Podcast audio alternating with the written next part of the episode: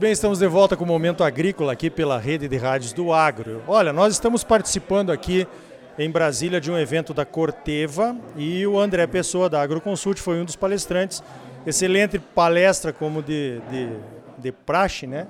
Mas você colocou quatro pontos aí que podem definir com alguma possibilidade muito grande o futuro da produção agrícola no Brasil. Eu gostaria que você elencasse aqui para os nossos ouvintes, André. Bom dia. Bom dia. É uma satisfação estar falando aí com vocês, encontrar os amigos, né, e mandar aí uma, um abraço para todos que nos acompanham aí, acompanham o teu programa. A gente falou aqui sobre é, quatro mudanças importantes que estão ocorrendo, duas são mais relativas a mercado e duas mais relativas a manejo, digamos assim, né?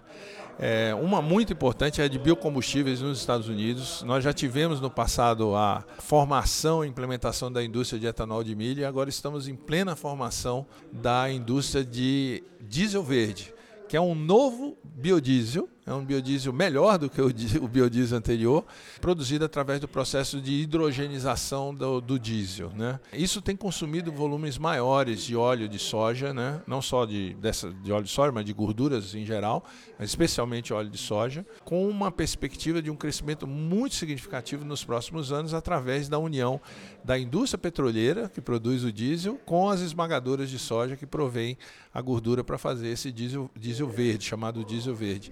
Isso vai deslocar boa parte da produção americana que hoje é exportada em grãos, né, para a indústria local, deixando mais mercado aí à disposição do Brasil lá fora, criando uma competição mais acirrada na questão de farelo, porque vai sobrar um pouco de farelo lá, mas é uma mudança muito importante, né, para o futuro aí do, da formação de preços e na dinâmica de fluxos, né, de soja dentro do mundo. Uma outra coisa é, bastante relevante é que a gente está assistindo aí todos os dias acontecer dentro das fazendas é a revolução digital, né? Ela não é só dentro das fazendas, mas no agronegócio como um todo, na, na questão de insumos, de aquisição de insumos, no, na, na questão de transporte, na questão de comercialização da safra, de acesso a crédito, ou seja, as plataformas digitais aí vieram para ficar e elas permitem, né, uma perspectiva de aumentos de produtividade, com mais controle, né, do, da, do, do que se faz dentro das lavouras e até mesmo de redução de custo, né, especialmente de insumos, com o uso mais racional de insumos.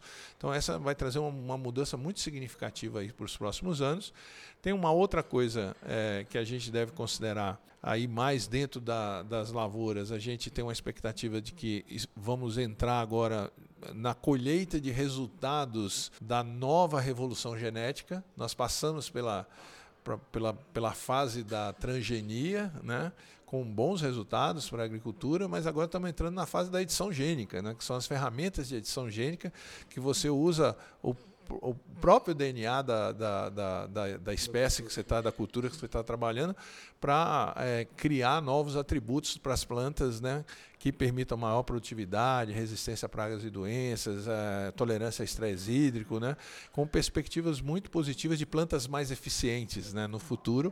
Então isso está chegando, nós vamos ver nos próximos anos os primeiros eventos chegando às lavouras, né. E a, a quarta componente aí importante é a questão do manejo, que antes era preponderante químico de pragas e doenças, e que agora, além da genética, que nós vamos poder contar com essa ferramenta, nós também temos os biológicos, né? Então, a junção do manejo biológico com o químico não é um substituindo o outro, mas é um ajudando o outro, né? É uma tendência crescente aqui ah, na agricultura brasileira, e nós podemos, precisamos fazer isso mais do que os outros, né, pelas nossas condições ambientais aqui, e, e os desafios que o ambiente gera para o produtor brasileiro também vão permitir com que essas tecnologias sejam mais usadas aqui, primeiro usado aqui, né, e gerem primeiro resultado aqui é, de redução de custo, né, e de redução de impacto ambiental também, né, uma vez que a gente vai poder usar tanto ferramentas de controle químico quanto ferramentas de controle biológico nas nossas lavouras. Então, tem muita coisa boa vindo aí, né, muita coisa que o produtor precisa estar acompanhando, estar atento, e eu tenho certeza que pela qualidade dos produtores brasileiros nós vamos ser também pioneiros na utilização de todas essas tecnologias e aproveitar essas oportunidades que o mercado está gerando para a gente aí nos próximos anos. André, você tem que correr para pegar um avião, mas nós temos mais um minuto aí da, na nossa entrevista aqui.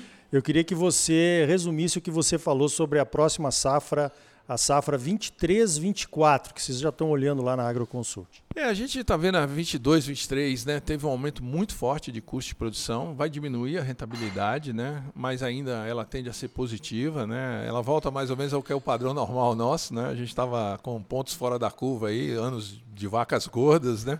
Agora a gente vai voltar para uma situação um pouco mais apertada em termos de margem, mas ainda positiva, que permite o pagamento, né, do, do custo de produção com alguma folga e a continuidade do processo de investimento é, em tecnologia, sobretudo, né, pelos produtores e modernização das, das suas atividades. E o vinte e três, vinte e quatro, a nossa leitura é de que os preços internacionais vão ser um pouco mais baixos, né, por conta de uma desaceleração da economia global, mas também pela esperada recomposição da oferta. Tem uma, uma pressão também do dólar, o dólar vai ficando mais caro lá fora por conta da taxa de juros que está subindo, e quando o dólar fica mais caro, quem compra em dólar precisa ou comprar mais barato ou vai comprar menos, né? Então a tendência é de que as commodities cedam preços aí ao longo do ano que vem. Mas em contrapartida a gente também espera que o ano que vem seja um ano de redução de custo de produção. A gente vai ter petróleo mais barato, a gente vai ter fertilizantes um pouco mais barato, a gente vai ter defensivos um pouco mais barato. Então, a, a queda esperada, moderada esperada nos preços, deve ser compensada por uma queda moderada também nos custos. E a rentabilidade que a gente deve apresentar na safra dois mil e vinte e dois, dois mil e vinte e três deve ser mantida ao longo de vinte e três, vinte e quatro. Então são dois anos aí pela frente que os produtores voltam a ter a normalidade da sua rentabilidade de soja, mas com uma coisa que veio para ficar muito boa, que é o milho ou o trigo ou o algodão, a segunda safra compondo uma, uma parte importante da renda do ano, né? Que era coisa que a gente não tinha cinco, seis anos atrás, a gente só tinha a safra de soja para fazer o dinheiro do ano. O milho rezava para empatar. Agora não, agora o milho, ou o algodão safrinha, ou o próprio trigo no sul do país, né, é, compõe uma parte relevante da rentabilidade do produtor dentro do ano, né? Então a gente tem uma perspectiva, se a soja, né, volta para a casinha, né, dentro de, da, de uma rentabilidade normal, A, a segunda safra vai continuar contribuindo de forma bastante expressiva para a formação de renda dos produtores dentro do ano. Isso é um aspecto muito positivo que vai estar presente não só na vinte e dois, vinte e três, mas nós esperamos que na vinte e três, vinte e quatro também. Perfeito. Conversei com o André Pessoa da Agroconsult. André, parabéns pelo trabalho e obrigado pela tua participação aqui no Momento Agrícola. Obrigado. Prazer estar com vocês de novo. Tchau, tchau. Então tá aí.